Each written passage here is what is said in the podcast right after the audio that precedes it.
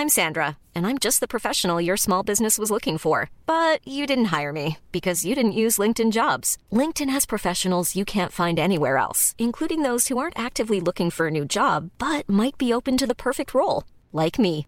In a given month, over 70% of LinkedIn users don't visit other leading job sites. So if you're not looking on LinkedIn, you'll miss out on great candidates like Sandra. Start hiring professionals like a professional. Post your free job on linkedin.com/people today.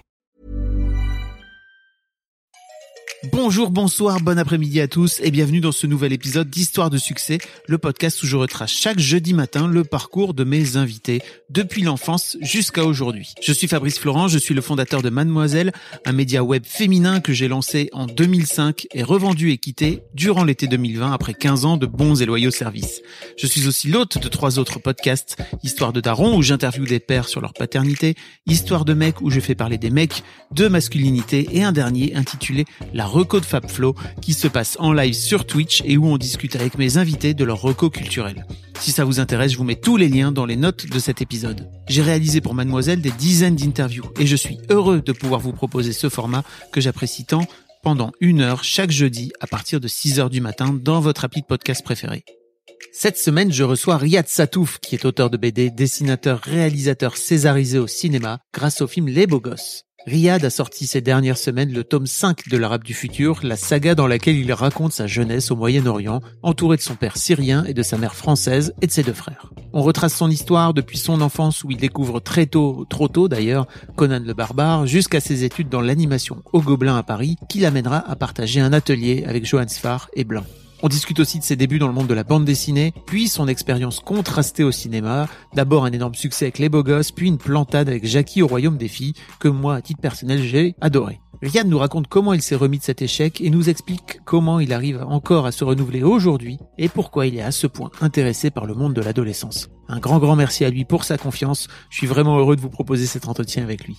D'ailleurs, tant que je vous ai, la semaine prochaine, je sortirai un épisode le jeudi 24, mais je profiterai de la semaine entre Noël et Nouvel An pour me reposer un peu. On reprendra ensuite un rythme normal début 2021. Un grand merci à vous pour votre écoute et je vous souhaite un bon moment en compagnie de Riyad Satouf.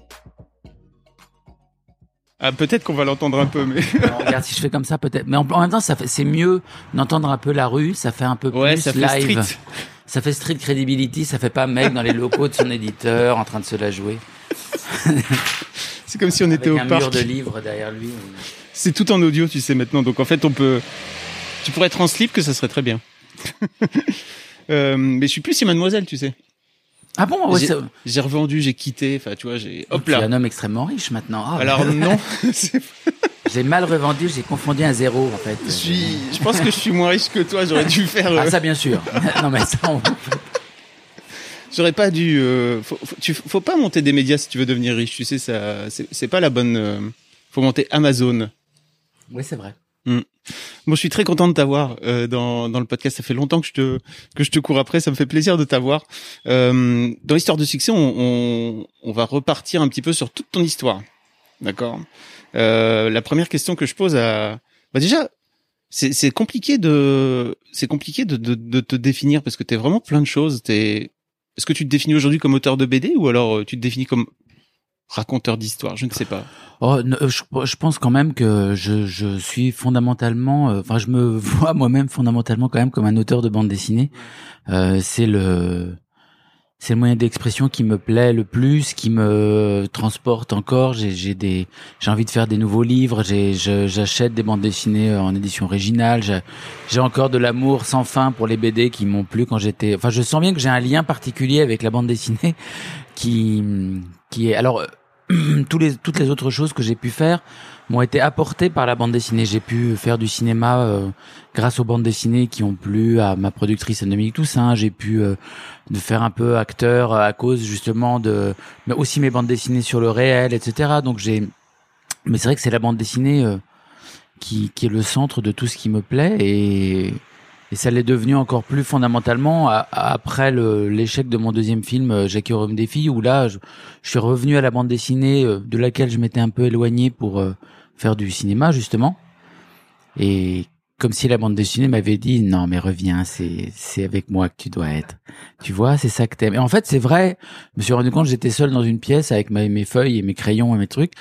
J'avais besoin de convaincre personne, j'avais besoin d'expliquer à personne mes idées, de de vouloir euh, avoir une attitude correcte euh, dans mes explications pour que ce soit compris dans le bon sens. Enfin voilà. Et j'adore ce, ce, ce, rapport solitaire, euh, en effet, à la à l'écriture et au dessin. Mais c'est sûr que c'est tellement pas le même métier sur un film comme genre les beaux gosses ou Jackie, t'as une équipe de combien de gens à diriger? C'est non, bien sûr.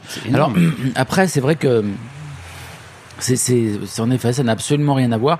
Bon, moi, j'ai fait des études de cinéma, d'animation. Alors, ça n'a pas grand-chose non plus à voir avec le cinéma avec des acteurs, mais la narration cinématographique, c'est quelque chose qui me plaisait énormément aussi, qui a toujours été un fantasme. Alors, c'est un fantasme pour beaucoup de dessinateurs. Hein.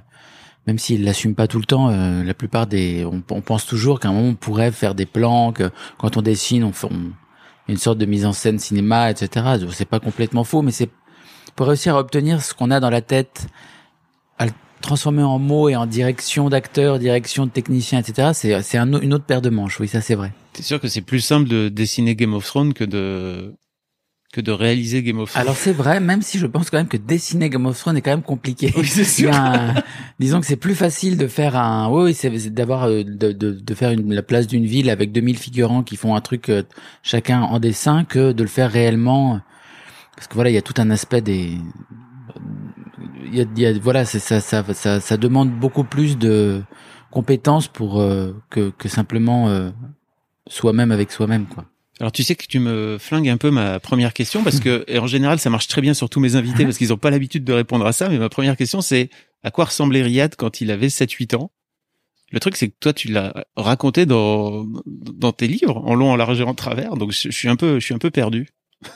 Ah bah oui c'est vrai que de bah c'est je c'est ce que je raconte dans l'Arabe du futur. C'est vrai qu'à 7-8 ans, j'étais un garçon à peu près normal. Je, je commençais à déjà à perdre un peu mes cheveux blonds euh, platine merveilleux. Et puis je, je dessinais beaucoup. J'adorais. Euh, je, m'imaginais déjà. Euh, je faisais déjà des récits un petit peu, qui, des débuts de récits avec des couvertures de livres.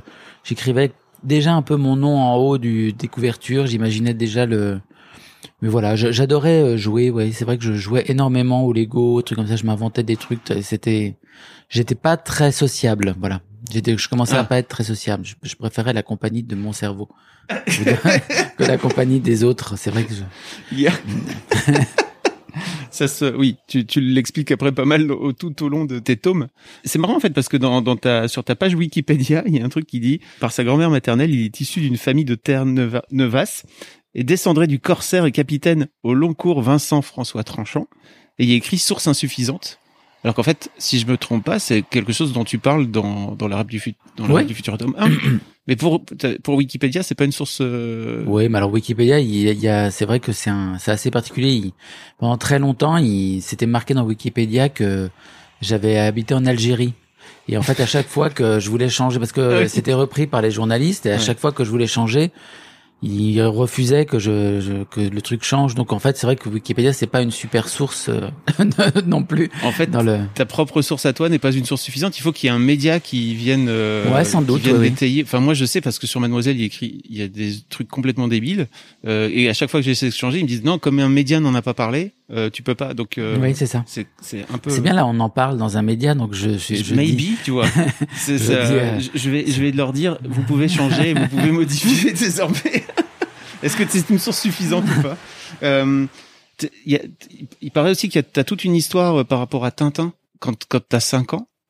Euh, où t'as, t'as ça, ça, te fait faire un déclic, c'est ça, par rapport à la oui, bande bah en fait, un peu plus tôt C'était c'était assez simple en fait. Dans le, j'habitais dans un petit village en Syrie où il n'y avait pas de bibliothèque, il n'y avait pas de librairie, personne ne lisait. J'ai jamais vu personne lire le moindre livre. Euh, ils avaient euh, Enfin, il y avait une, une, absence totale de vie culturelle autre que la télé, mais la télé, il y avait quasiment rien. Il y avait juste des dessins animés japonais le soir pour les enfants et des séries, euh, des telenovelas euh, égyptiennes, pas terribles. Donc il y, avait aucune euh, aucune vie culturelle. C'est vrai que ma grand-mère bretonne m'envoyait de France assez régulièrement des colis avec à la fois des cadeaux, des, des, des trucs dont on pouvait manquer en Syrie et notamment aussi des bandes dessinées, donc les Tintins. Et et j'adorais ça parce qu'en fait, c'était le moment où j'apprenais à lire le français. Ma mère m'apprenait à lire le français, où j'apprenais. Euh, et en fait, j'ai découvert la lecture avec les Tintins. J'ai appris à lire les mots dans les Tintins. J'ai pas eu une multiplicité de livres euh, pour diluer mon attention ou mon. Donc c'était vraiment fixé sur les Tintins et surtout je je j'étais fasciné. il y a plein de choses de la vie ou du monde que j'ai vu d'abord en dessin dans des Tintins, avant de les voir même en photo. Parce qu'Internet n'existait pas, à la télévision il y avait rien. Enfin il y avait pas de il y avait pas de description du monde. On pouvait pas regarder de documentaires ou de choses comme ça. Donc par exemple, je sais que euh, les montagnes enneigées, par exemple, la première fois que j'en ai vu, c'est dans Tintin au Tibet, par exemple. Et je savais pas vraiment ce que c'était. Alors, de, de, mon village, on voyait une sorte de montagne au Liban. Je trouvais ça hallucinant, et, mais qui était très très loin et qui apparaissait seulement quand le ciel est très très clair. Mais il y a toute une, par exemple, les, forêts tropicales, par exemple, dans dans le Trésor de Rakam le Rouge, je l'ai vu dans des Tintins. Euh, les voitures anciennes, je les ai vues dans les Tintins. Enfin, la description du monde. Et donc, je, pour moi, c'était une sorte de comment dire de d'objets qui qui existaient un peu comme la terre ou comme le ciel. Euh. Et en fait, quand j'ai appris que c'était un être humain qui faisait ces livres et qu'on pouvait les dessiner, qu'on pouvait choisir, voilà, c'est vrai que là, ça a été un déclic parce que je me suis dit ah mais moi je veux faire ça en fait. Je veux créer des choses pour montrer des choses aux gens euh, qui n'ont peut-être pas vu ou qui ne qui verraient pour la première fois dans dans mes livres. Waouh. Amazing. This is heartbreaking, so inspiring. This is amazing. T'as as tout un truc aussi avec Conan le barbare. Je pense que c'est important d'en reparler parce que t'en parles beaucoup. Je pense que c'est dans le tome 3 de l'Arabe du futur. C'est une vraie histoire ça où tu dessinais vraiment. Donc t'as vu le t'as vu Conan le barbare et après tu dessinais des barbares sans arrêt. Oui, alors c'est c'est toujours pareil euh, dans cette période-là où il y avait très très peu de choses culturelles à à digérer, etc. Euh, quand on habitait en Syrie, je, je voyais euh, des films. Alors j'ai vu le, le, film de John Milius, Conan le barbare, avec Arnold Schwarzenegger, qui n'est absolument pas un film pour enfants. Oui. Et je l'ai vu extrêmement tôt, donc genre vers 7-8 ans. C'est un film ultra violent, où euh, mais très rude. Et le début de Conan le barbare est extraordinaire. Moi, je trouve que c'est vraiment, il y a, y a pas, quasiment pas une parole qui est qui est prononcée. Il parle quasiment pas. Il parle pas. et, et je me rappelle en effet que le corps d'Arnold Schwarzenegger a été un choc euh, esthétique euh, pour moi, parce que je me, je me suis dit, que ça allait être le corps de l'adulte, de l'âge adulte. euh, pour moi, c'était les hommes quand ils devenaient grands. Alors j'attendais le moment où j'allais grandir et à un moment, j'allais peu à peu voir mes muscles sortir et que je me transformerais en Schwarzenegger. Et donc c'est vrai que c'est un film qui m'a beaucoup marqué. Et, et le corps d'Arnold, je, je, peux le dessiner presque de mémoire. Je sais l'emplacement de ses muscles, ses, ses postures, ses, sa, sa, sa tête. Enfin voilà, c'est vrai que c'est ça a été un parce qu'en fait, il, a l'air à la fois d'un homme très puissant et en même temps, il a un corps très féminin. Euh, ses pectoraux, on dirait un peu des seins. Enfin, il y a, y, a y a une sorte de flou. Euh, euh, comment dire C'est trouble. Voilà, son, son physique est trouble. J'ai l'impression que ça t'a beaucoup marqué justement ce truc de de pas de pas avoir ce, ce corps au, au final au fur et à mesure et notamment à l'adolescence où t'as pas t'as pas la sensation que t'as tes muscles qui sortent. Bah, après c'était aussi parce que j'étais feignant donc euh, il suffisait que je fasse un peu de sport je pense pour que pour que mais bon c'est voilà la vie a fait ce qu'elle est c'est c'est plutôt aujourd'hui euh, à 42 ans que je commence à faire du sport un petit peu en me disant faudrait que mais c'est vrai quand on est jeune il y a toute une on, on prend pas forcément conscience de tout ce qu'on devrait faire pour plus tard mais c'est normal en fait c'est c'est c'est ça le la jeunesse la jeunesse en fait c'est oui c'est ainsi. Si j'avais été plus jeune je, si j'avais pris conscience de choses je, je n'aurais pas refait les choses de la même façon. Je serais devenu très musclé. Je, je serais une sorte de Stallone français. Non, mais, mais sans doute que le temps que tu aurais passé à, à pousser de la fonte, tu serais, tu l'aurais pas passé à dessiner. Oui, c'est vrai. Oui, non, non, mais c'est pas, c'est pas. Ce que je veux dire, c'est il est permis aux gens de pouvoir de avoir un corps comme celui de Schwarzenegger. C'est c'est possible. Ça demande un travail gigantesque et, et une souffrance permanente. C'est des et c'est quelque chose aussi qui, qui je trouve fascinant, c'est que c'est quelqu'un qui a passé sa vie à avoir mal en fait. Il, il a passé sa vie à souffrir tout le temps. C'est pour avoir des muscles comme ça, c'est une douleur permanente. Euh, puisqu'on se déchire les fibres musculaires à longueur de temps pour les faire reconstruire c'est très mauvais pour le cœur. Enfin, il y a tout un. Mais voilà, c'est vrai que son, à la fois son corps, l'effort qu'il a mis à, faire son corps, l'espèce de désir mégalomane de devenir l'acteur numéro un des plus gros films, en ayant un nom imprononçable, euh, avec un accent horrible, en jouant particulièrement mal aussi. Enfin, je, tout son, toute sa vie, son destin, ça me plaît beaucoup. Mais ça rejoint aussi ce que je raconte dans le tome 5 de l'Arabe du futur, c'est que j'étais très intéressé par la vie des artistes entre guillemets ou des créateurs presque plus que par leurs œuvres. Ah oui. Je sais que par Mm. exemple euh, euh, Moebius, Drouillet ou Ouais. Bilal ou, ou Saint-Exupéry, j'adorais lire leur euh, leur biographie, enfin savoir ce qu'ils faisaient de leur journée, qu'elles- pour essayer de m'identifier, de me dire ah ouais mais moi aussi c'est pareil, euh, je- moi aussi je dessine très tard le soir. euh, je- personne ne me commandait des dessins, mais je pensais que ça faisait partie du du métier d'auteur de, BD de faire euh, des nuits blanches, par exemple. Je sais que voilà. Tu dis que personne te commandait de dessin, mais tu racontes dans le dans la rêve du futur que, enfin, et notamment dans le tome 5, que tu as réussi à te faire euh, apprécier au collège notamment, où c'est une période quand même difficile, grâce à ton dessin. Oui, oui, bien sûr, oui. Alors ça, non, c'est vrai. Mais ce que je veux dire, c'est, c'est- ça faisait partie des, des fantasmes professionnels que je pouvais avoir pour le futur. Je me disais, il est important à un moment de se faire commander des dessins par des gens, euh, de, de, de, voilà. Moi, je me rappelle quand euh, j'ai signé mon premier contrat avec Dargo, j'étais sans aucune raison. Je me rappelle, j'étais en atelier avec Mathieu Sapin, Christophe Blin et Johan Sfar. Et je me rappelle, on, commençait avec Mathieu, on avait signé nos premiers livres euh, d'auteurs complets, etc. et on se faisait des nuits blanches pour finir nos pages. Mais sauf qu'en fait, euh, personne nous demandait euh, de le faire particulièrement. Ah en fait, oui. il y avait même pas. Enfin, il y avait, il y avait un peu des des charrettes, mais c'était même pas. enfin, les éditeurs, ils partaient en week-end. Genre, ils, voulaient avoir les pages le vendredi pour euh, les lire tranquillement, peut-être le week-end.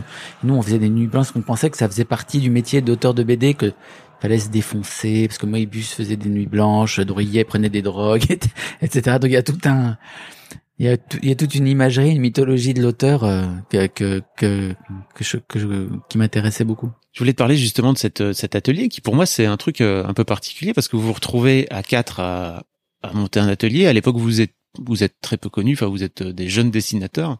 Vous êtes tous devenus des, des stars de la BD depuis. T'as, justement, tu as la sensation qu'il y avait une forme d'émulation entre vous à ce moment-là?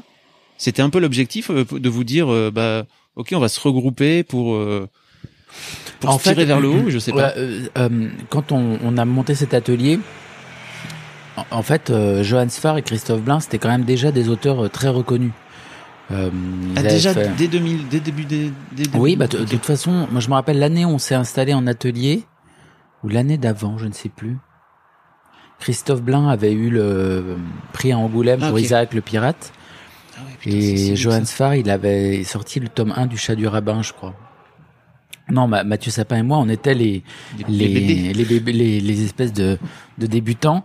Et, et euh, j'avais été mis en contact euh, avec euh, Sfar et Blin par Émile Bravo Ok. qui était un dessinateur de BD euh, à l'époque qui, qui avait été en atelier avec eux et qui, que je connaissais bien et qui était un, un copain que j'avais rencontré dans un festival de BD et, et on s'est retrouvé dans cet atelier et c'est vrai que ça a été un endroit très important parce que déjà j'ai pu voir comment travaillaient euh, Blin et Sfar ce qui était moi je me rappelle j'avais ma table à un moment euh, je m'étais retrouvé ma table était à côté de celle de Blin il était dans près de sa, fenêtre et il y avait les pages de Isaac le pirate tome 3 qu'il était en train de dessiner et j'en revenais pas de voir ces dessins hallucinants. Je me dis, mais c'est vraiment les dessins de Blin qui sont juste à côté de moi. Mais il y avait un côté, et en même temps, ça permettait aussi de, de, démystifier, ou je sais pas comment, on voyait bien qu'ils passaient par des périodes de doute, qu'ils écrivent, de la façon dont ils écrivaient.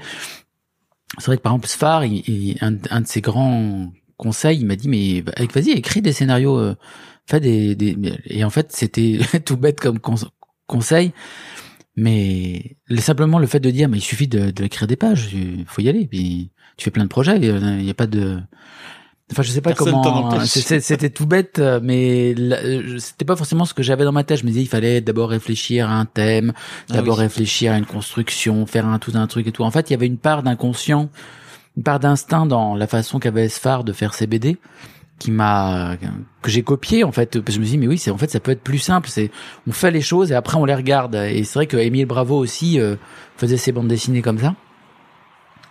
Et donc euh, et donc ça s'est ça s'est passé comme ça. Mais alors c'est aussi grâce à cet atelier que je pense j'ai j'ai aussi trouvé les choses qui me qui me la façon de ma façon de travailler telle que ça me, que je voulais le faire. C'est quand on était dans cet atelier euh, et Blin étaient incroyablement euh, avaient une une influence euh, très importante sur beaucoup d'auteurs de BD. Il y avait beaucoup de dessinateurs qui dessinaient dans leur style, qui, qui étaient un peu euh, des sous sphare, sous blin, etc. Ils faisaient plein de petits traits, des, dessins euh, en, en, étant moins talentueux forcément, parce que quand on fait du, du sous quelqu'un, on est quand même un peu. Et donc, euh, donc moi, je voulais absolument ne pas faire la même chose, ne pas être un sous eux. Donc je pouvais pas faire des petits traits, je voulais pas faire des petits traits, euh, je voulais pas faire par exemple Sfar, euh, il faisait euh, donjon, donc je pouvais pas faire de l'Eric Fantasy alors que j'adorais ça. Euh, Blin, il faisait des BD historiques avec Isaac le pirate, des BD d'aventure, des BD. Euh, je pouvais pas faire ça non plus bah, parce qu'il était déjà dans le truc.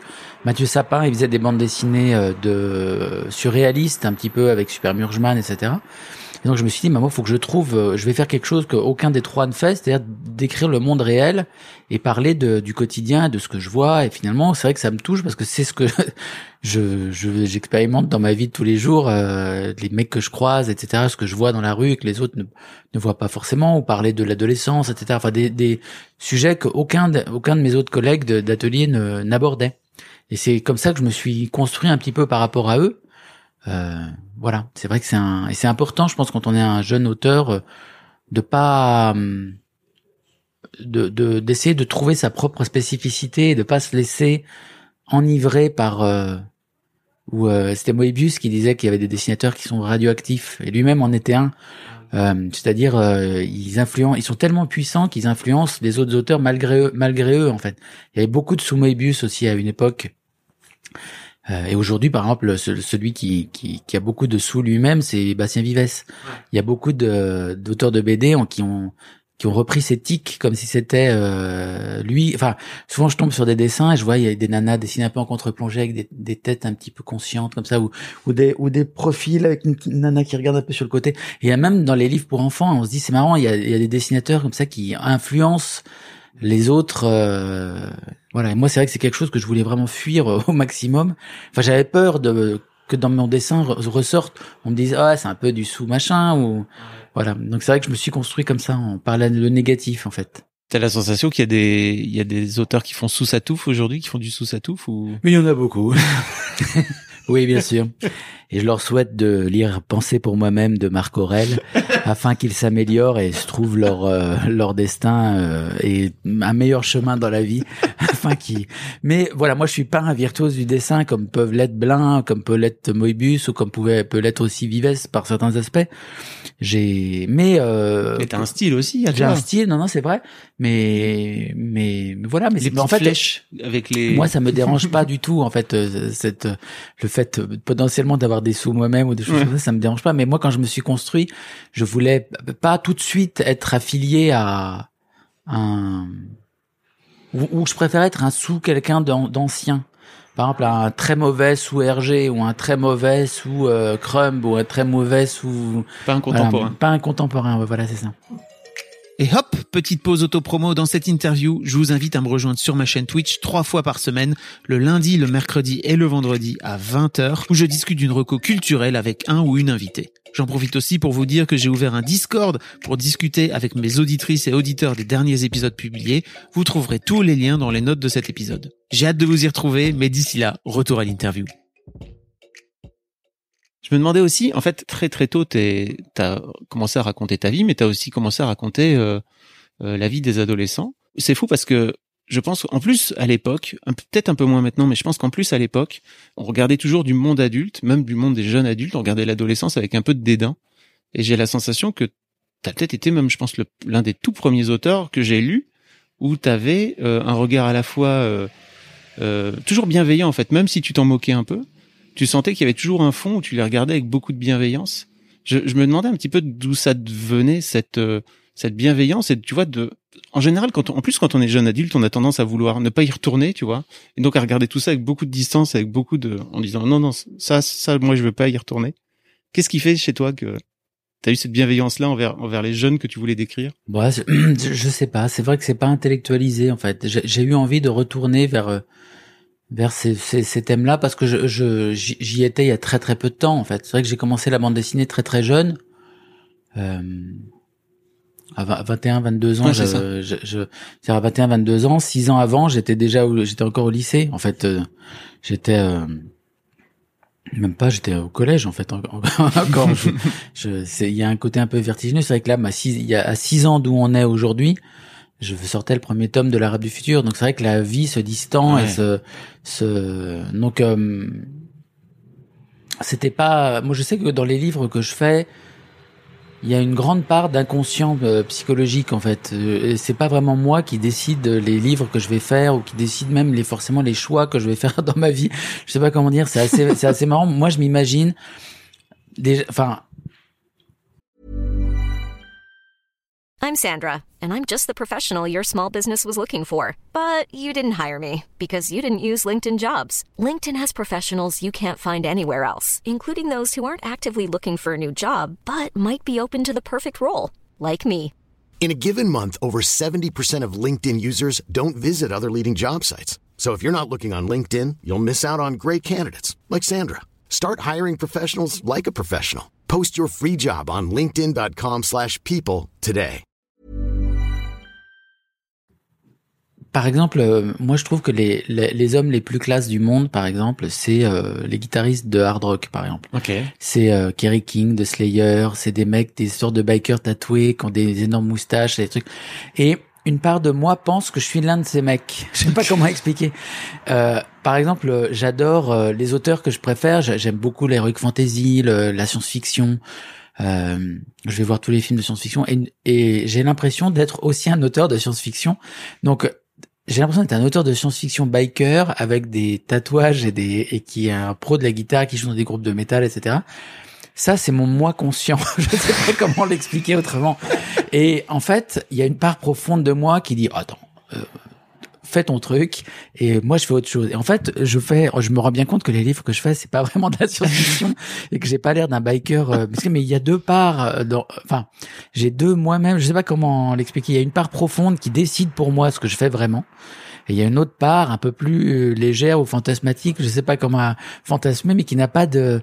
Et c'est pour ça que j'ai pas non plus l'angoisse de la page blanche, par exemple, parce que je sens bien que c'est pas moi qui contrôle euh, complètement. euh, j'ai pas l'angoisse de me dire qu'est-ce que je vais faire maintenant comme prochain livre, je sais pas, oh là là, qu'est-ce que je vais, ah peut-être que je devrais faire de la science-fiction, ah je vais faire de la science-fiction.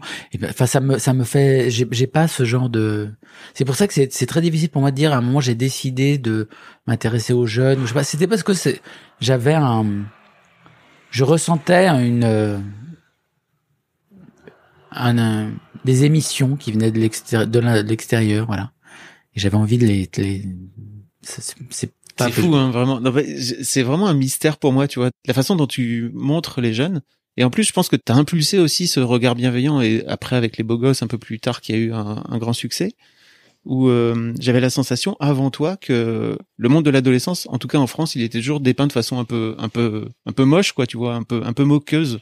Non, mais peut-être, peut-être, mais c'est vrai que moi, je sais pas, quand, quand j'étais ado, je, je me sentais pas du tout euh, concerné ou euh, ou re- représenté entre guillemets par euh, toutes les représentations qu'il pouvait y avoir de, de l'adolescence que je pouvais voir dans la culture euh, populaire. Alors, ça allait de Hélène et les garçons ou euh, qui, qui- ou à seconde B à ou au truc Beverly Hills et machin.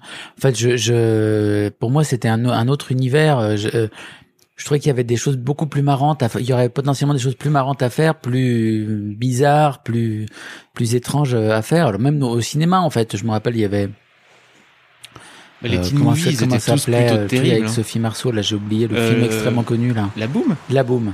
Ouais. Et par exemple, il y avait un personnage dans La Boom qui était un mec extrêmement moche et tout le monde se moquait de lui durant tout le long du film. Euh, moi, j'avais envie de voir un film sur ce mec. Je trouvais ça plus marrant. De, ça, ça me semblait plus. Pourquoi est-ce qu'il était On partait tous du principe qu'il fallait rire de lui et qu'il était horrible et que et que c'était un mec qui était évacué. euh, Enfin, il y a voilà, c'est- c'était un. C'est aussi par par la par la négative en fait que je me suis retrouvé à à, à faire tous ces trucs-là. Je me- ça manquait dans ce que je voulais voir, donc je les ai fait moi-même. Je sais pas comment l'exprimer autrement. c'est fou et je voudrais pour revenir un petit peu à ton histoire de de toi de toi fantasmé en fait j'ai j'ai j'ai la sensation que tu as un rapport à, à la masculinité tu sais j'ai un autre podcast qui s'appelle histoire de mecs où je fais parler des mecs de masculinité etc et euh, t'es un peu un mystère aussi pour moi, tu vois, parce que t'as as cette façon de présenter les mecs, et j'ai l'impression que tu t'es construit en tant que mec, à la fois dans les codes de masculinité, donc euh, avec Conan le barbare, etc., etc., mais tu t'en es toujours très éloigné en fait. Je sais pas comment t'as comment t'as vécu, comment t'as grandi toi euh, avec le temps à travers ça. En fait, c'est assez simple. C'était aussi parce que je j'étais pas conforme à. Enfin, ça demandait un effort euh, très important pour moi d'être conforme à à à la représentation de exigée par la société de, de, de ce qui est un super garçon, par exemple. Ou un super garçon, euh, quand j'étais ado, c'était un mec qui adore le sport, qui qui est extrêmement beau, etc., mais qui en même temps euh, a une sensibilité, n'hésite pas à la montrer à certains moments, euh, euh touche les seins des filles, mais seulement quand elles le veulent bien, mais en même temps c'est qu'à ces types musclés que les filles veulent bien montrer leurs seins. Enfin, il y avait tout un, un truc, et ils ont des grosses voix, ils sont en même temps euh, et en même temps ils ont des, des orages intérieurs alors qu'ils sont très beaux quand même. Enfin, il y avait tout un, je sais pas comment expliquer. Moi, je, voilà, et, et c'est vrai que moi j'avais une voix très efféminée, par exemple, et euh, on, on, trouvait tout le temps, enfin, on a toujours pensé que j'étais homosexuel, par exemple, on me le faisait sentir, on me le faisait dire, et ça continue aussi aujourd'hui. Alors moi, ça me dérange absolument pas, mais je me disais, mais pour quelle raison? Enfin, ça, ça m'a interloqué. Je me dis, mais j'ai une voix un peu efféminée, mais pour quelle raison est-ce que ça signifierait être homosexuel?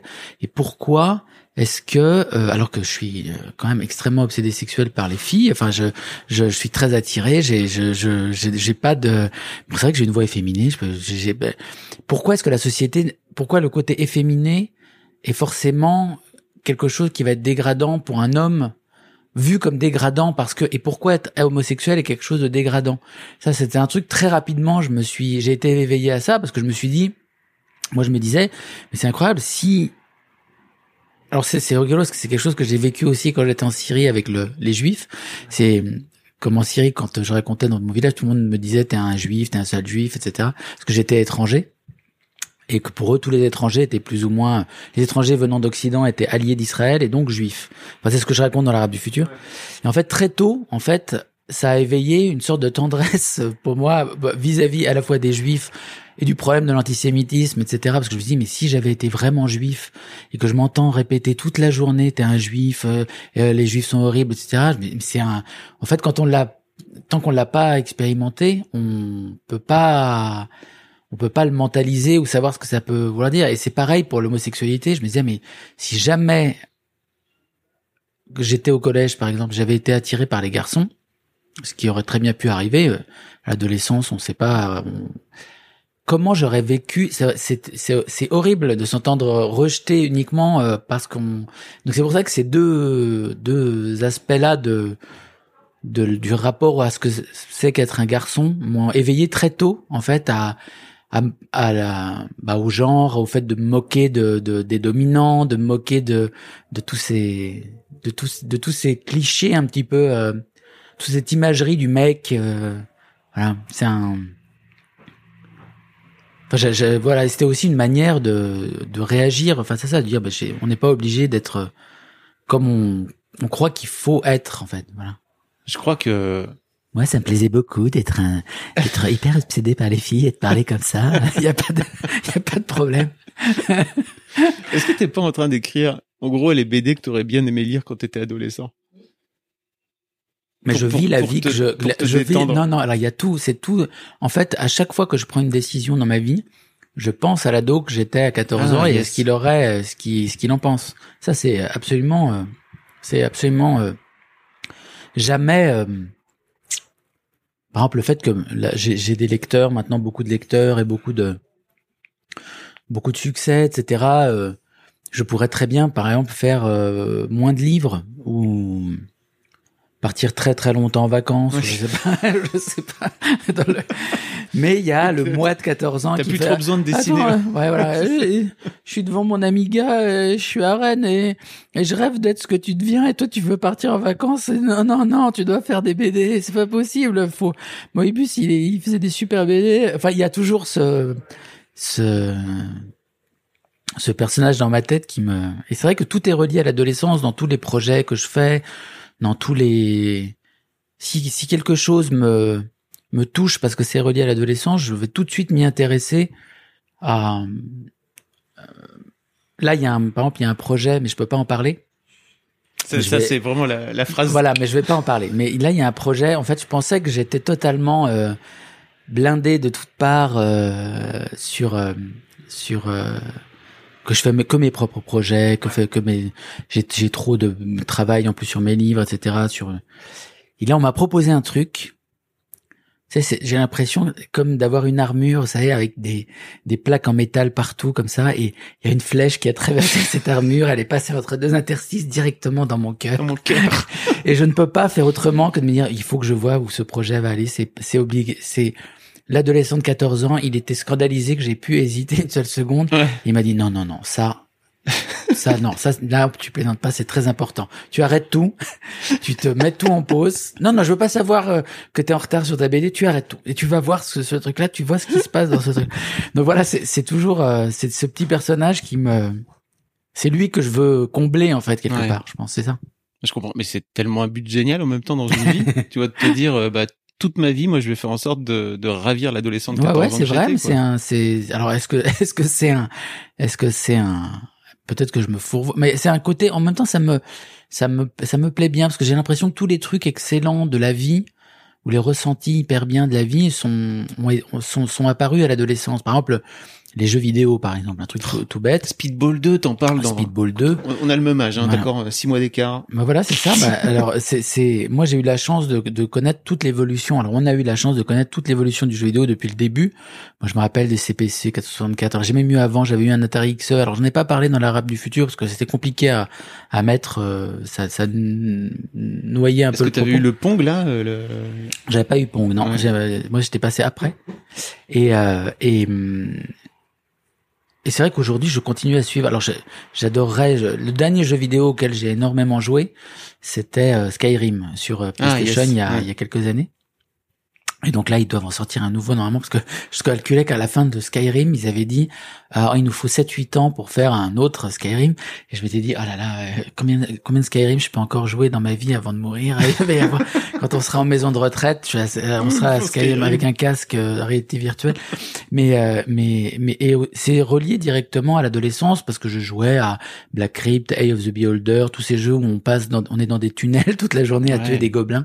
Et Vous vous et- souvenez pas, vous les jeunes, mais franchement, le jeu vidéo, c'était une autre époque. Hein. Non, non, mais c'est et, et j'ai une affection énorme pour le jeu vidéo. J'adore. euh, il y a quelques quelques années, je, je suis allé à Montpellier, j'ai pu rencontrer Eric Chahi que Oui. j'avais que j'en j'en ai parlé dans dans dans sur sur mon compte Instagram. C'est un, un immense créateur de jeux vidéo et c'est des je reste toujours relié à cette période de l'adolescence euh, et aux émotions qui qui ont été provoquées à cette On est période. bien d'accord qu'Eric Chahi, c'est le créateur World. Another World, le plus grand jeu vidéo de l'histoire de non, mais ce jeu vidéo, bien sûr.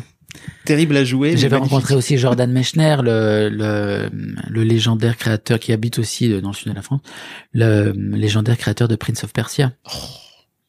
Ouais, bien sûr. tous ces jeux Pour moi, c'est des gens, euh, des, mythes- des, des mecs mythiques, des sortes de d'incarnations vivantes de l'inconscient collectif. Il y en a certains Ouais. comme ça qui, ils ont touché à un moment un truc. A, voilà. Et, c'est vrai que voilà tous les toute cette culture là, euh, je la je, je l'adore. Enfin, je continue à la à la à la suivre et à la vénérer, on peut dire. Voilà. Ok. Parlons un peu de ton passage au cinéma. Comment se passe euh, l'envie de ta part de parce que t'as fait les Gobelins, donc tu disais que t'as fait une, une école euh, d'animation. Euh, t'as toujours été attiré par l'image qui bouge aussi euh, depuis avant le avant les beaux gosses? Alors là aussi, c'est ça fait partie de de je pense d'une mégalomanie qui est je pense qui est partagée par beaucoup d'auteurs de de bandes dessinées ou de dessinateurs que j'avais comme les autres parce que c'est quelque chose que j'ai rencontré très souvent chez les dessinateurs. Là, il y a toute une euh, tradition du dessinateur qui bosse au cinéma. Euh, c'est à la fois des storyboarders, c'est à la fois des concept artistes, des visual designers, des, des et quand j'étais euh, ado, euh, j'a- j'adorais euh, tout cet univers de dessinateurs qui les bah d'ailleurs le père de Bastien Vives par exemple Jean-Marie Vives qui était le un matte painter légendaire enfin était il est pas mort pardon je et, et qui, qui est un matte painter légendaire et qui qui qui j'adorais cet univers de type super fort qui bosse au service d'autres d'autres réalisateurs. Euh, Ralph McQuarrie enfin voilà tout cet univers de de on sentait que c'était des types qui auraient pu avoir des œuvres enfin j'avais j'avais envie par exemple j'aurais aimé que Ralph McQuarrie qui est le le celui qui a designé l'univers visuel du premier Star Wars euh, j'aurais eu, eu, envie de lire des bandes dessinées de lui par exemple avec des, ses peintures ses, il y avait tout, tout mais en même temps il travaillait au cinéma avec George Lucas il y avait des acteurs les actrices enfin, il y a toute une il y a toute une euh, voilà. Et en fait comme beaucoup de d'auteurs euh, de dessinateurs, une part de moi pensait que j'avais, j'étais capable de faire un film, qu'à un moment j'allais en faire un, euh, que ce serait un, comme, voilà, je me, je me rappelle très bien de, de la mégalomanie quand Jean-Pierre Jeunet a fait un Alien, et je m'étais dit un jour on va me proposer un Alien moi aussi, pourquoi pas? C'était voilà, alors que j'étais un, un, impayable minable qui habitait dans une petite chambre de, mais en fait comme j'avais un ego euh, qui se s'auto-alimentait, que j'étais persuadé euh, que quelque chose allait m'arriver, je, je je vivais avec ces rêves en fait. Je me disais à un moment, euh, je vais faire des bandes dessinées tellement géniales, de science-fiction tellement géniales que euh, Steven Spielberg va vouloir me, me, produire ou je sais pas. Enfin, et, un jour, je me, je me rappelle, j'étais étudiant en art appliqué à Nantes et j'avais vu un documentaire sur France 3 de de qui, qui le midi, je rentrais chez moi manger c'était un documentaire où on voyait un, reportage sur l'école des Gobelins à Paris et où euh, la présentatrice disait c'est l'école numéro un en France. La plupart de ses membres a, vont travailler ensuite chez Steven Spielberg. Et alors là on voit un, élève qui fait qui prend le téléphone et qui au téléphone entend ouais bonjour uh, well nous n'avons pas de place pour l'instant chez DreamWorks mais dans les mois qui viennent peut-être euh, nous pourrons vous proposer quelque chose. Et donc le l'élève il faisait ah ouais d'accord dommage. Bon bah c'est pas grave. Et puis et ce ne sera pas pour cette fois, mais le rêve continue. Et en fait, voilà, il y avait tout ce truc-là. Et je me disais, oh là là, il existe une école euh, en France où les mecs, ils, ont, ils, ils, téléphonent directement à DreamWorks. Il y a un mec qui a un accent anglais qui peut-être, il y a Spielberg dans la pièce d'à côté qui lui fait, no, no French today, but maybe in three months. Et donc, je dis, je dois aller là. Parce que si Spielberg sait que j'existe, il y a un moment, il va dire, I want this Arabic guy.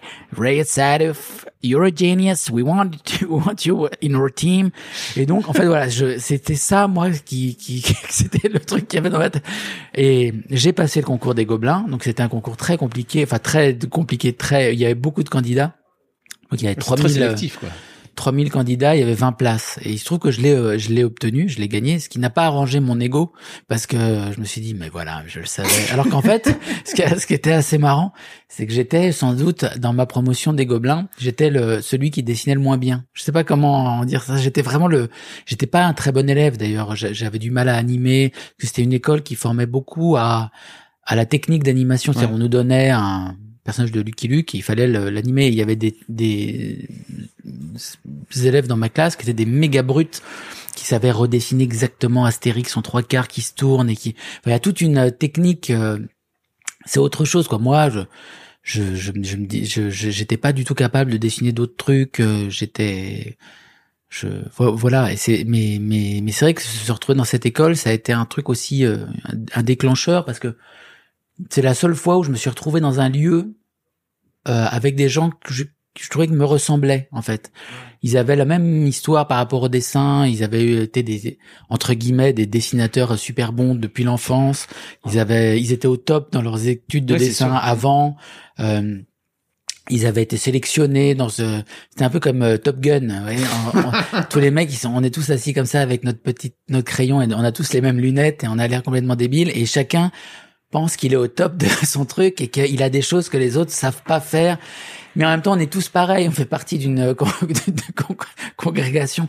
On s'aime pas forcément, mais il y a Iceman, il y a Maverick, il y a Goose, il y a tous les. Et donc, euh, et donc c'est assez, c'était assez marrant. Ça donnait une attitude en fait. Voilà, c'était un. Et c'était un endroit très très intéressant. Il y avait un prof que j'adorais qui s'appelait Alain Monclin, qui était un prof aussi à la FEMIS, qui nous donnait des cours de mise en scène qui, qui est le premier, euh, m'a appris euh, ce que c'était que le sens de l'image, le sens d'une mise en scène, de choisir de mettre la caméra à tel endroit par rapport à un autre, ça avait un sens, etc. C'est des choses que je connaissais pas. Et j'ai adoré, euh, j'ai adoré les années dans cette école déjà parce que je m'y suis fait des super copains que j'ai gardés jusqu'à aujourd'hui. Et, euh, et et, et aussi parce que en effet, c'est par exemple parmi les les gens qui qui venaient nous faire des mini conférences, on a eu euh, Ray Harryhausen. Alors Ray Harryhausen, par exemple, c'est un mythe, euh, je sais pas, c'est un monolithe sacré du cinéma mondial. C'est il avait été stagiaire, animateur sur le, le, film King Kong, donc le premier, le film le plus connu, euh, un des films les plus connus d'histoire. Ensuite, ça va être un des grands animateurs en image par image. Il avait fait les squelettes dans Simbad, Enfin, il avait fait tout un, tous les effets spéciaux de, de ces années-là, les meilleures animations. C'est un dieu de l'animation euh, en marionnette. De savoir que Steve, qui avait 95 ans, venait dans notre école avec ses marionnettes, qui avait, pour euh, nous parler de son métier, parce qu'il estimait qu'on était un peu comme lui, plus jeune, mais qu'on était de sa trempe. En fait, c'est vertigineux. C'est un, c'est un, il y a un truc, on se dit, ouais, ouais, d'accord, c'est, il y avait plusieurs personnes comme ça qui sont venues. Je me rappelle avec Christophe Serrand aussi, qui était le directeur d'animation de, de DreamWorks, qui qui était venu et qui était qui nous parlait. On se disait ouais, on est de la même trempe que ces types-là.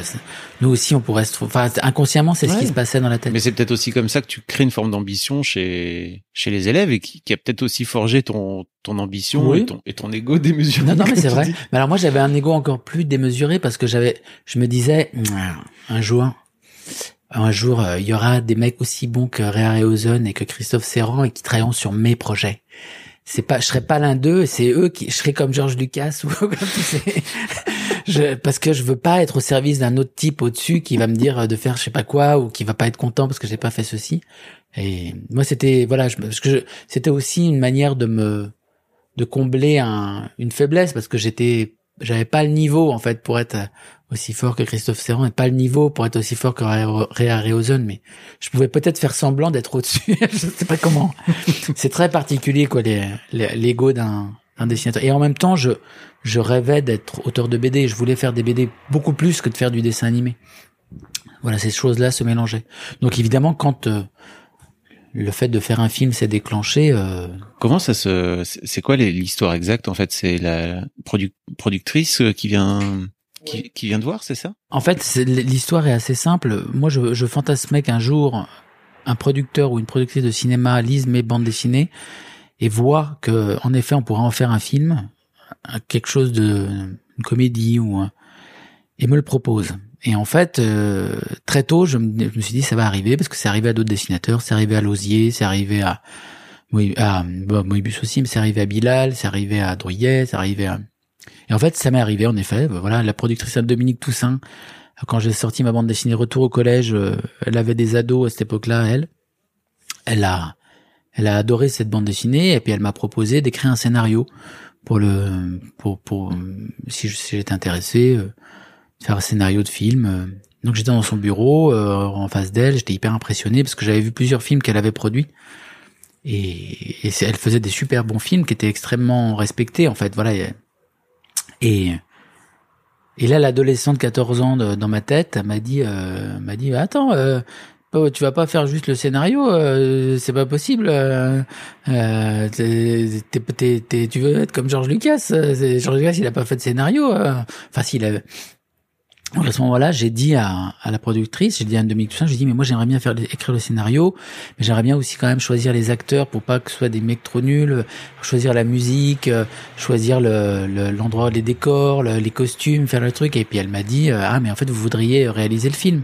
Et je dis ah ouais ouais ouais ouais je, je et, et, je savais pas du tout comment faire en fait, mais je lui ça et en fait ça lui a pas du tout fait peur parce qu'elle-même avait produit les films de son frère, donc Jean-Philippe Toussaint, qui est un écrivain, un très grand écrivain et qui qui n'avait jamais euh, fait d'école de cinéma ou de, mise en scène, voilà.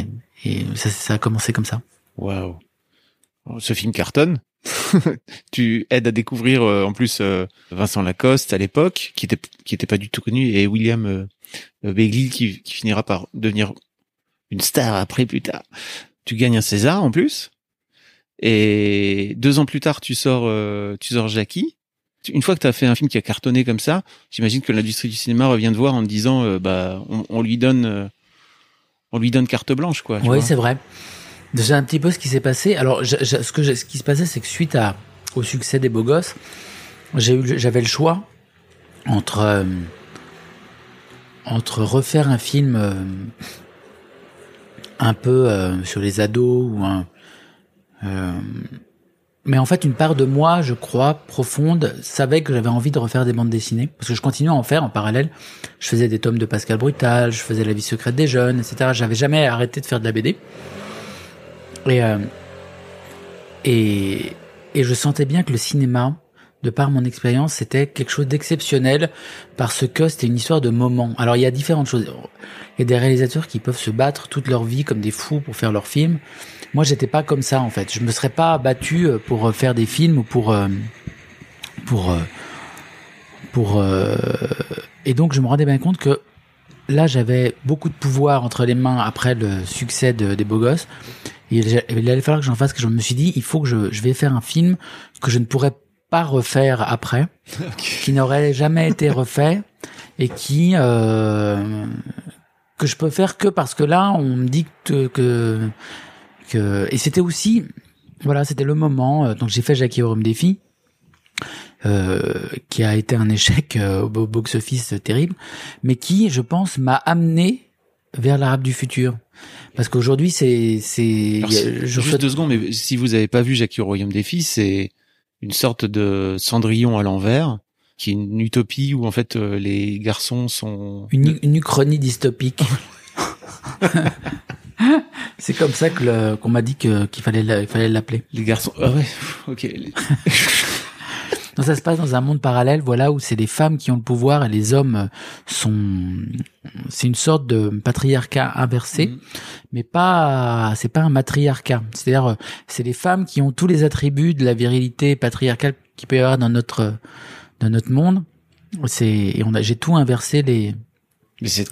Enfin, moi, j'ai adoré le film. J'ai j'ai trouvé ça trop bien. Après, je, je pense que c'était avant MeToo, donc c'était en 2014. Je pense que si tu le ressors aujourd'hui, ça a plus du tout. Je pense qu'il a pas du tout le même accueil le film. T'étais trop en avance. Ben, ça me fait plaisir que que vous le disiez, mais j'ai pas de.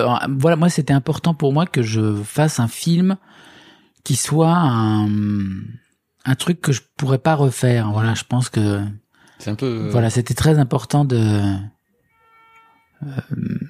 que ça marche ou que ça marche pas. Mais alors bon, évidemment, ça n'a pas du tout marché. Mais euh, mais voilà, c'était j'ai après ça, évidemment, mon téléphone a beaucoup moins sonné. Oui, j'allais dire, le, après, le, autant le monde du cinéma sens quand euh, t'as fait un film qui cartonne, autant euh, il a tendance à complètement te bouder une, fois que, une fois que t'as as, fait un échec. Et donc, forcément, tu, tu vas, tu vas, tu retournes vers la BD. D'où te vient l'idée de, de raconter ton ton enfance comme ça Est-ce que c'est encore une fois l'adolescent de 14 ans qui dit euh, dis donc t'as quand même vécu une histoire bizarre? Non, en fait euh, après Jackie Rome des filles, en fait mon, téléphone ne sonnait plus. J'avais beaucoup moins de copains. Euh, je me rendais bien compte que j'avais il y avait des des gens qui m'appelaient avant, qui m'appelaient plus. J'avais j'avais des copains qui m'avaient pas envoyé forcément des messages pour me dire. Enfin, c'était, je me suis senti un peu seul, mmh. disons à ce moment-là. Mais c'est la solitude de l'échec, c'est normal. Et euh, parce qu'on aussi on sait pas comment parler d'un échec quand quelqu'un se plante, on se dit hein, est-ce qu'on lui dit courage mon, mon vieux ou euh, Enfin, il y, a une sorte de silence. C'est la traversée du désert du général de Gaulle. Et, et donc, suite à, ça, à ce moment-là, j'ai senti, en fait, que peut-être je risquais de me re-retrouver dans la, la position que j'avais au début où j'avais commencé à faire des bandes dessinées, c'est-à-dire à devoir à ne pas pouvoir faire les bandes dessinées que je voudrais faire en fait. Qu'il y a un moment, il y a des gens qui vont dire ah t'es sûr de ça? Non, moi je n'ai pas envie. Je peux, je, je veux pas faire ton, projet. Parce que ah, je, je, ça faisait des années que quand je proposais un projet, on me disait ok vas-y fais-le, c'était super. Là j'ai senti qu'il se passait. Euh, les grands éditeurs m'avaient pas appelé, il y avait pas de, de, on, me demandait pas quoi justement. Et c'est à ce moment-là que Guillaume Allary, donc euh, le, le fondateur de Allary Édition, qui était un de mes premiers éditeurs, avec qui on avait fait Retour au collège, à l'époque où il était chez Hachette, montait sa maison d'édition et m'a dit, mais j'ai envie de monter une maison d'édition, mais si je la monte, est-ce que tu ferais des livres avec moi? Et je lui ai dit oui tout de suite, à condition qu'il reste indépendant et que je sois le seul auteur de BD de sa maison d'édition. Parce qu'il lui, il faisait des, il voulait faire des romans, des, et donc, euh, et que je fasse le livre que je veux, comme je le veux, etc. Euh, voilà. Et donc il m'a dit oui, bien sûr. Et, et, à ce moment-là, je me suis dit, bah, je vais faire cette bande dessinée à laquelle je pense depuis très longtemps, sur mes années en Syrie, sur le, mon père, la famille, etc. Et, et ça a commencé comme ça, donc un, truc complètement solitaire dans un petit coin. Voilà, j'ai quitté, je me rappelle, j'ai quitté l'atelier de que je partageais avec Sfar, Blin et Sapin. Je, je travaillais chez moi. Je voilà, je me suis un petit peu enfermé dans mon dans ma coquille pour. Euh... C'était important de, de, te recentrer, c'est ça à ce moment-là pour. Euh... Oui, certainement. C'est vrai que c'était de, de, de, décider ce que ce que j'aime vraiment, ce que j'ai envie de faire, comment le faire. Enfin voilà, c'était un. Et c'est vrai que le tome 1 de la du futur est sorti donc euh, six mois après le, la sortie de Jackie Rome des filles, qui ah avait été un faux. Euh, ça a été très très vite en fait. Et, et, ça a été un succès. ça a été un succès tout de suite. Critique et, et public également. T'as gagné euh, le Fauve d'Or à Angoulême, etc. Aujourd'hui, ça fait euh, cinq. Enfin, t'as sorti cinq tomes. Là, le tome 5 vient de sortir. T'en sors un sixième, c'est ça, et après tu boucles l'histoire. Bah oui, oui, voilà, l'histoire a une fin euh, mm. au, sixième. Ça va être, euh, ça va être, ça va être déchirant en fait, parce que moi j'aimerais bien savoir ce qui se passe après le sixième, quoi. faut vivre la vie au jour le jour et voir les livres qui arrivent. Est-ce que ça fait envie de savoir qu'il y aura encore 40 tomes, par exemple? Non, pas forcément. On veut savoir la suite de cette histoire qui a envie d'être, qu'on a envie de, qu'on a envie de, de lire, de, de Il faut, elle arrive peu à peu. C'est pas, faut, faut pas. Non, moi je fais des choses les unes après les autres et et je pense pas ce qu'il y aura après. Ça aurait pas encore. Je, j'essaie de, je vais essayer de bien la terminer, ce, ce cycle-là. C'est un, va bien la terminer dans le sens de, que le lecteur, une fois qu'il sera arrivé aussi, dit, ah oui, c'est pour ça que c'était comme ça au début. Enfin, qu'il y avait tout un, voilà. On sent que dans le tome 5, je sais, je vais pas euh, divulgacher, je sais que tu, tu détestes ça, mais je trouve que pour moi c'est le tome le plus touchant en fait, parce que tu, tu grandis donc, tu es au collège et tu commences à avoir un, regard complètement différent sur ton père. Enfin, je trouve que c'est ça aussi l'adolescence quelque part. C'est un moment donné où tu, tu te rends compte que tes parents sont pas infaillibles et je pense que ton regard, le regard qui change sur ton propre père au fur et à mesure des, tomes est particulièrement touchant et et en plus je trouve que c'est un vrai truc pour les ados aujourd'hui de se dire regarde en fait c'est pas c'est pas si grave de regarder de voir ton mm. père comme un être humain finalement. Oui c'est vrai ça me fait plaisir. Voilà c'était tout ce que je voulais te dire. Merci. Merci euh, Fabrice. Non mais merci à toi Riyad, c'était c'était vraiment super. je vais te laisser, il faut que tu ailles faire vivre ta vie. J'ai rendez-vous avec Steven Spielberg, je dois y aller. Un grand merci à toi. je mettrai tous les liens pour euh, commander ton ton superbe tous tes albums. Voilà, ce sera comme ça. Un grand merci à toi. Merci beaucoup. Merci. Merci beaucoup pour votre écoute. Avant de nous quitter, si vous avez aimé ce podcast et cet épisode, merci de lui mettre un commentaire sur Apple Podcast et 5 étoiles de préférence. C'est le meilleur moyen de le faire connaître. Vous pouvez faire comme Macha Chose qui a écrit comme toujours avec les podcasts de Fab Florent, on a l'impression d'être une petite souris. Les invités sont intéressants, tout comme leur parcours de vie. On rit, on s'interroge, on apprend, et on apprend aussi sur soi. Merci Fab, tes podcasts sont inspirants. Eh ben merci beaucoup, ça fait plaisir. Et si vous voulez faire comme elle, vous vous rendez sur Apple Podcast et vous cherchez Histoire de succès directement dans votre appli ou sur votre ordinateur. Merci beaucoup à vous et rendez-vous jeudi matin à la même heure à partir de 6 heures du matin dans votre appli de podcast pour un nouvel épisode d'Histoire de succès.